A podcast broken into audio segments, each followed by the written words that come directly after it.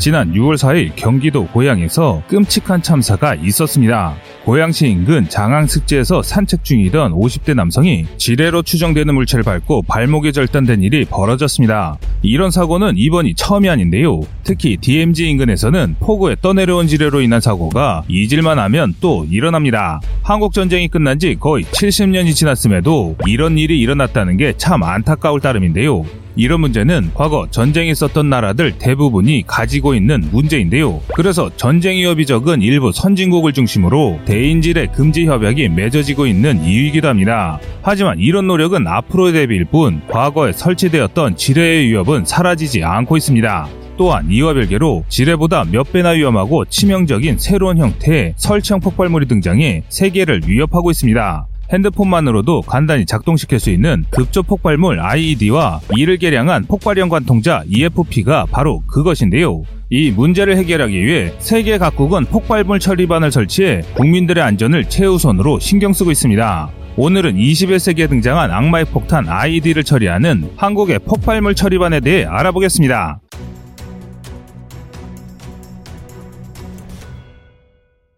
IED는 즉석에서 만든 급조 폭발물을 의미합니다. 이 무기가 무서운 것이 정해진 틀이 없다는 점입니다. 포탄에 신간을 연결하고 이를 핸드폰 진동을 이용해 작동시킬 수도 있고 밥통에 화약을 우겨놓고 타이머를 이용해 폭탄으로 만들 수도 있습니다. 전장이든 일상이든 당장 구할 수 있는 물건들을 조합해 치명적인 무기로 개조한 것인데요. IED의 가장 큰 피해를 입은 군대는 테러와의 전쟁을 치렀던 미군입니다. 아프가니스탄에서 탈레반군과의 접전을 펼쳤던 미군이 반군 지도자가 있다는 집을 수색하려 진입했다가 급적 폭발물로 개조된 내부 시설의 폭발로 전멸하거나 이라크의 고속도로를 주행하던 미군 차량이 IED에 완파되는 일이 정말 끝도 없이 일어났는데요. 2003년 이라크군을 제압하며 발생한 피해 규모보다 안정화 작전 중 IED에 의한 사망자의 규모가 비교할 수 없이 클 정도로 IED의 위력은 엄청났습니다. 미 국방부의 자료에 따르면 이라크 및 아프간 전 개 전 10년간 IED나 자살폭탄의 피해를 입고 사망한 군인은 3,100명, 부상자는 3만 3천명이며 사지를 모두 잃은 군인은 1,800명 정도가 된다고 밝혔습니다. ID가 전장에 공포를 굴림하는 이유는 원하는 장소에 설치해서 원하는 타이밍에 폭발시킬 수 있으며 여러 가지 원격 장치나 뇌관을 사용해 원하는 시간대에 폭발시킬 수 있다는 점인데요. 적이 지나가야만 피해를 입힐 수 있는 지뢰보다 훨씬 능동적이고 치명적입니다. 그리고 언제 어디서 터질지 모른다는 불안감은 군대의 행동을 제약합니다. 길을 가던 중 옆에 있던 평범한 드럼통이 폭발하거나 길을 가던 중 고속도로 한가운데서 폭탄이 폭발하기도 합니다. 근처에 있는 테러리스트가 특정 타겟을 노리고 원격으로 공격을 시도하는 것이기 때문에 징조를 미리 파악할 수도 없습니다. 아주 극단적인 경우에는 민간인의 시체나 살아있는 사람에 폭탄을 설치해 이들을 구조하려는 인력을 공격하기도 하는데요. 이런 환경은 우수한 방탄장구를 착용한 미군이라도 살아남기 어렵습니다. 설령 살아남더라도 치명적인 부상을 당할 가능성이 높습니다. 그리고 이런 일이 계속될수록 전장은 IED의 공포에 지배당하게 됩니다. 대한민국 역시 이 문제에서 자유롭지 않은데요. 지난 2009년 월터 샤프 전 주한미군 사령관은 북한이 특수부대를 중심으로 급적 폭발물 활용 훈련을 하고 있다고 밝히며 장기적인 대책을 세워야 한다고 지적했는데요.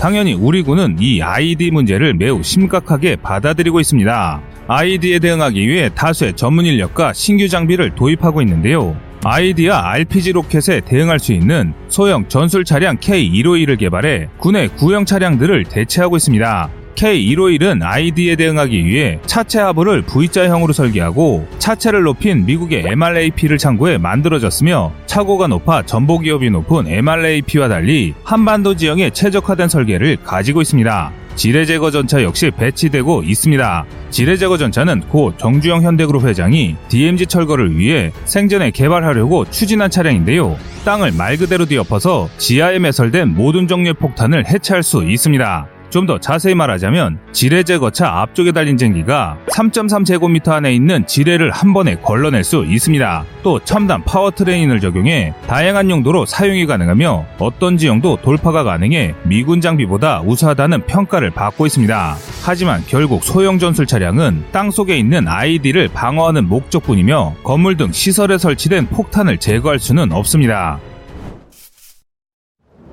폭발에 의한 시설과 인명의 피해를 최소화해야 할 상황에서는 결국 그에 맞는 부대가 투입될 수밖에 없는데요. 우리는 그들을 폭발물 처리반 또는 EOD라고 부릅니다. EOD는 각종 테러는 물론 여러 전장에서 함부로 해체할 수 없는 불발탄이나 급조 폭발물을 제거하는 임무를 가진 전문 특수부대입니다. EOD 부대원들은 40kg에 달하는 방어복을 입고 폭발물 해체 작업을 수행하는데요. 이 방어복은 작은 폭탄이라면 생존 확률을 높여주고 죽을 수 있는 위협을 부상으로 경감시켜주는 역할을 합니다. 하지만 자주 포에 쓰이는 155mm 포탄 같은 경우에는 이런 방어복은 아무런 소용이 없습니다. 그래서 EOD 부대원들은 인명 피해를 최소화하기 위해 폭발물 처리에 한 명만 접근합니다. 나머지 요원들은 후방에서 작업자에 대한 지원 임무를 수행하는데요. 그들은 엑스레이 장비를 이용해 내부를 확인하고 분석해 폭발물 기폭 장치나 전원을 찾아내 이를 해체 작업을 수행하는 부대원에게 전달합니다. 그러나 이들의 헌신과 별개로 아이디를 비롯한 폭발물 해체 작업은 심각한 외상 후 스트레스 장애 PTSD를 가져옵니다. 전장 공포로 인해 발생한 PTSD는 직접적인 타격이 없는 상황에서도 폭발로 인한 불안감과 불면증, 인지능력 저하에 시달리게 되고 심하게는 알츠하이머까지 걸릴 수 있는 심각한 질병입니다. 미 국방부는 2001년부터 2014년까지 IED 및 다른 공격으로 정신과 치료를 받는 전 현직 미군이 무려 23만 명에 달한다는 사실을 공개하기도 했습니다. 폭발물 해체 작업을 하면서 항상 이런 위협에 노출되는 EOD 부대원들에게 이는 매우 심각한 문제입니다. 게다가 위험성까지 늘어나고 있는데요. 바로 폭발형 관통자 EFP의 등장 때문입니다. EFP는 폭발 성형 관통탄 혹은 자가단조탄이라고 하는데요. EFP는 그저 원통형 그릇에 화약을 가득 채우고 얇은 고깔형 접시를 그에 얹어 놓은 볼품없는 생김새이지만 그 위력은 엄청납니다. EFP에서 관통자로 사용되는 접시 모양의 금속판은 liner라고 하며 주로 구리로 만들어지는데요.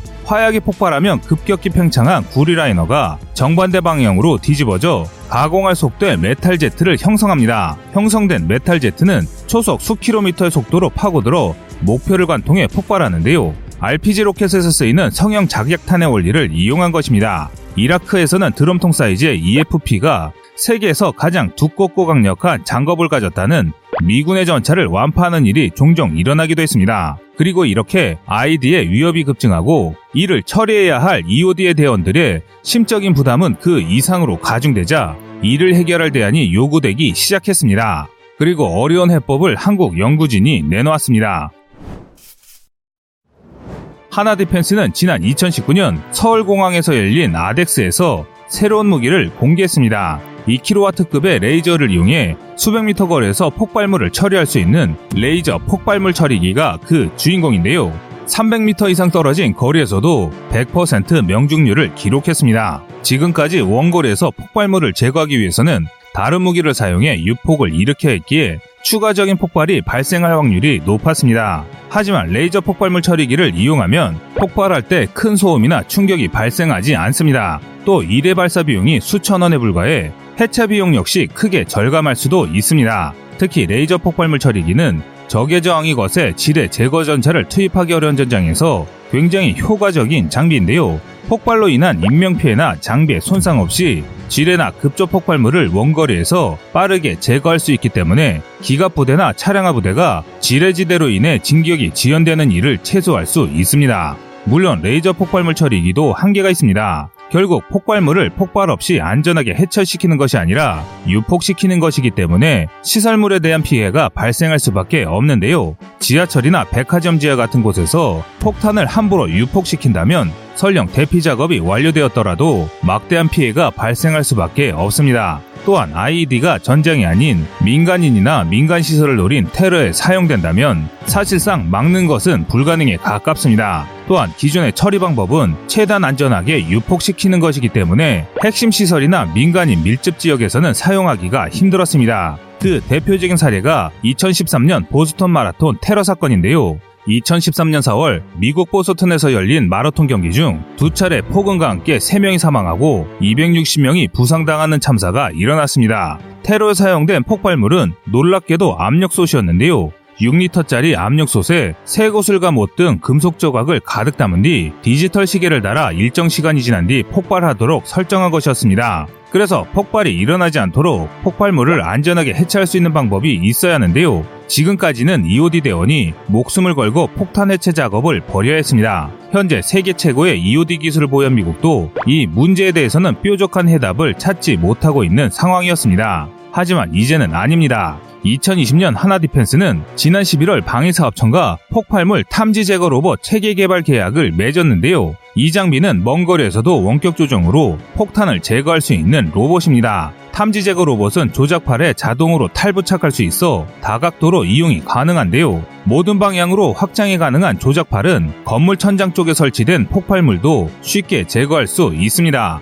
뿐만 아니라 지뢰 탐지기, 엑스레이 투시기, 물포총, 산탄총, 케이블 절단기 등 다양한 임무 장비를 사용할 수 있습니다. 엑스레이 투시기를 장착하면 철제 속에 폭발물을 탐지하거나 강력한 수압의 물포총을 이용해 폭탄의 전력 장치나 화약을 적셔 폭탄을 무력화시킬 수 있습니다. 게다가 산탄총, 케이블 절단기 등을 이용해 장애물 개척과 같은 다른 임무에 보조용으로 투입될 수 있습니다. 현재 한국은 막강한 전략 자산뿐만 아니라 우리의 국민들을 지킬 수 있는 새로운 전술 무기 체계까지 개발하여 그 영역을 확장시키고 있습니다. 이처럼 한국은 폭발물 제거 기술에 있어서도 최첨단 장비들을 개발하면서 다른 나라의 부러움을 사고 있습니다. 과거에는 우리보다 못 사는 개발도상국이나 중소국가에 한국의 무기를 수출했다면 현재는 영국과 같은 군사강국이나 선진국들도 한국의 무기를 찾고 있습니다. 이는 단순히 가격으로 승부하는 무기가 아니란 것입니다. 지금 한국의 방사 무기는 뛰어난 성능으로 세계에서 인정을 받고 있습니다.